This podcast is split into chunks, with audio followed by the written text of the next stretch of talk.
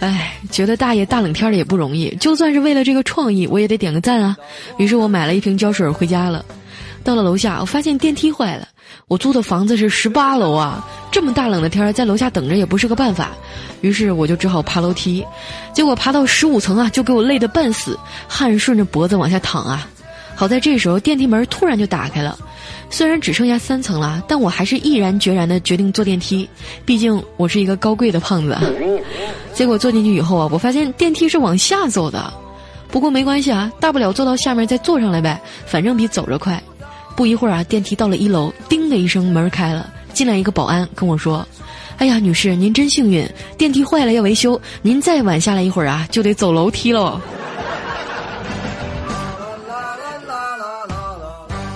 有人说：“佳琪，我真羡慕你啊！遇到这么多倒霉的事儿，你还这么乐观。其实我也羡慕你们啊！绝望的时候敢去自杀，我就不行了。当我站在天台往下眺望的时候，就会被胸挡住视线。那一刻，我就明白啊，这辈子我都注定要幸福的活下去。再说，不就是再爬一遍十八楼吗？就当减肥了。”半年前啊，我就开始了减肥计划。为了鞭策我自己，我坚持每天记录自己的体重，填入表格，生成了一个走势图。结果有一次啊，小黑经过我的座位，只看他走过去了，又若有所思的倒了回来，趴在我耳边悄悄的问：“那个，能不能透露一下，您这是哪只股票啊？走势蛮好的呀。”滚！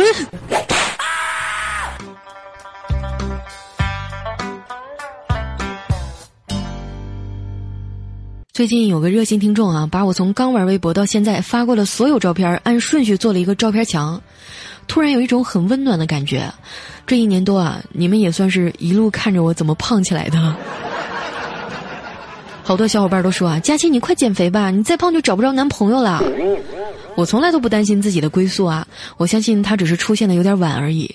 在我的听众里啊，屌丝比较多，经常会有人跟我倾诉情感问题，比如喜欢上一个女神，但是不敢表白啊，怕配不上她呀，等等。其实，在这个世界上啊，没有配不配，一块钱的打火机照样能点着上万块钱的烟，几万块钱的酒席也离不开两块钱一包的盐啊。努力追求幸福没有什么可耻的，但是态度一定要端正。有些男人就非常可耻，既想找个女人像妈一样的伺候自己，又不肯像儿子一样听话。想找个姑娘像女儿似的乖巧粘人，又做不到像爹一样会疼人，所以啊，注定一辈子单身。啊，有点跑偏了哈，怎么变成心灵鸡汤了？说了这么多，我就是想说，你瞎呀！我这么好的姑娘，你们还嫌我胖？